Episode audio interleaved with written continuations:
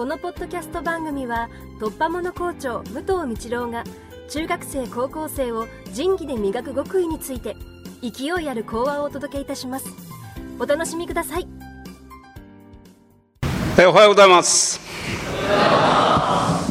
元気ですか？はい。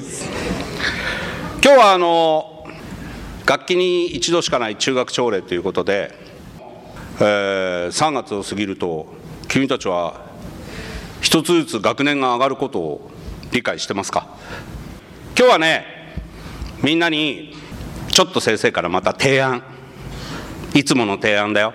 君たち忙しいかい？じゃあ忙しい中でもねリラックスしなきゃいけない時とかって出てくるじゃない。だよね。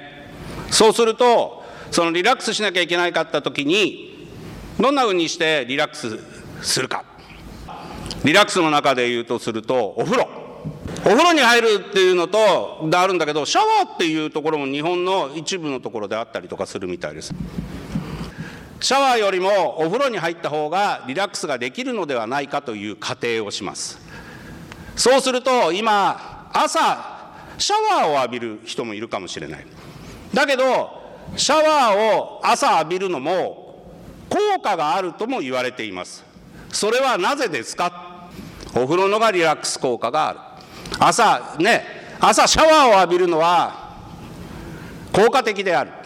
ね。朝シャワーを浴びるのもいいこといいところもあるんですよ。そのいいところは何ですか？今の話を考えて答えられる？私が考える思考力の問題ってこういう問題だと思うんだ。あの朝シャワーがいい理由っていうのは何かっていうと熱いシャワーに入ると興奮するような物質が出てくる。そしたら朝目覚めた時に少し厚めのシャワーを浴びることによって自分の体を起こすことができる。だから朝シャワーを浴びるのはそういう意味で言うとすると効果があることなんじゃないかっていう話を。それが今の回答。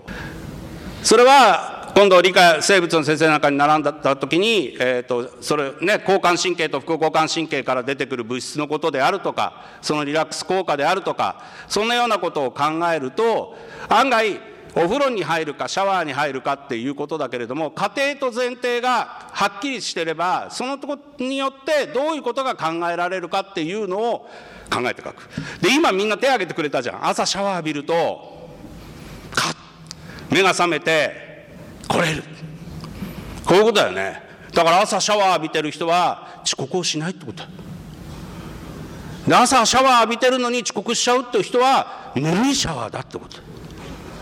こしは少し厚めにしてもいいんじゃないのっていうこと。なんだけれどもこれは君たち若者に考えてみると君たちはもう非常にエネルギーの塊だから今のはあのおじさんおばさんの話。君たちは大体のことは君たちが持っているそのエネルギーやパワーのところで乗り越えていってしまえるんだよ。ね。